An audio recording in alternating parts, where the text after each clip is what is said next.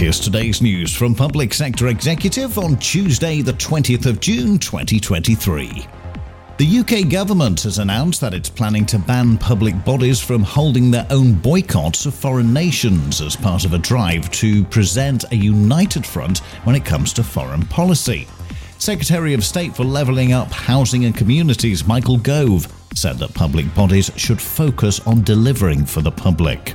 North Norfolk District Council has submitted its local plan for examination with a priority on ensuring that the council can maintain control over how and where development takes place. Many councils around the country have paused their plan making to wait for new government guidance. However, North Norfolk have proceeded. And Birmingham City Council is improving its IT system for the first major change of its kind since 1999. This will see changes to business processes as well as upskilling of staff as the Council looks to overcome major challenges and failings with the old system.